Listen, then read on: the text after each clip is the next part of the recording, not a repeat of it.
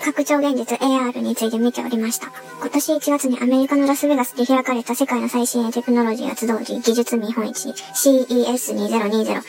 えー、そこでは、現実の中にデジタルの情報を重ね合わせる拡張現実 AR を使って買い物ができるサービスの展示が大勢から注目を浴びてたらしい。日本のスタートアップ、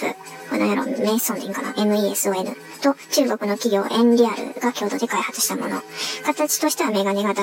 AR のメガネをかけたまんま、そこに映し出されるデジタルの商品情報の中から好きなものを選んでショッピングをできるっていう体験だそうです。洋服であれば 3D スキャンで再現されたバーチャルのモデルさんが AR メガネを通して出現してきて、え、服の見る角度を変えられたりとか、あと近寄ったり遠ざかったりとかできるし、いろんなアングルからコーディネートの見え方を確認することもできるそうです。メガネの重さ、重さ、重さ重いな、重いかなと思ったらそうでもなかったみたい。通常のメガネの重さとあんま変わらないそうです。違和感は思ってたほどなかったらしい。で、メガネ、メガネ型の拡張現実ツール AR グラスにはスピーカーも内蔵されてて、音楽も聴きながら買い物できるからリアルに店内で購入してるかのような没入感が味わえるとかなんとか。開発者の梶谷健人 CEO さんによりますと、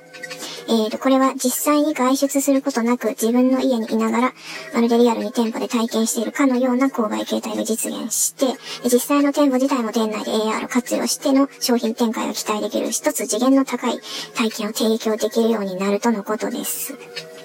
梶谷さんはこういったスマートグラスの進化で、今のスマホ社会が今後は、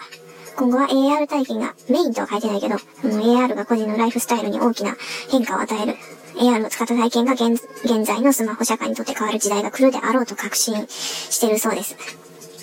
で、今の現実とデジタルな現実、えー、拡張現実、その境界というのはこれからどんどん曖昧になってきて、どんどん混ざり合ってきて、その距離感というのは限りなくゼロになる。距離が消えていくような世界がやってくる日はそんなに遠くなくて、もう SF と言われてた世界は SF ではないっていう時代に徐々に移行しております。えー、物理的な距離を大幅に短縮できるような世界が次の主流の一つに、のあり方になっていくのだろうと思われます。ということで、人に対面するという形も、肉体を持った相手に、その実際に足運んで実際にコミュニケーションとして対面するような形態、そういったあり方から、えー、その人の意識そのものに対面して意識的にコミュニケーションを取るっていうのは一体どういうことなのかっていう、まあ、非常にぼやっとした説明にはなるんですけれども、えー、そう、だからその相手を知るための方法というのは、必ずしも実際にそこに出向いてっていう、それだけではないかもしれないっていうこと。人同士のコミュニケーションに関する価値の定義が、一部かもっと多くで変わっていくであろうし、もう変わってんのかもしれませんし。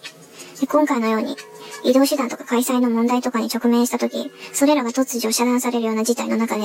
今まで当たり前のように考えていた、その実際の対面とかできなくなった時、それでもこれまでのように人と同じレベルでコミュニケー、同じクオリティでコミュニケーションが取れるのかとか、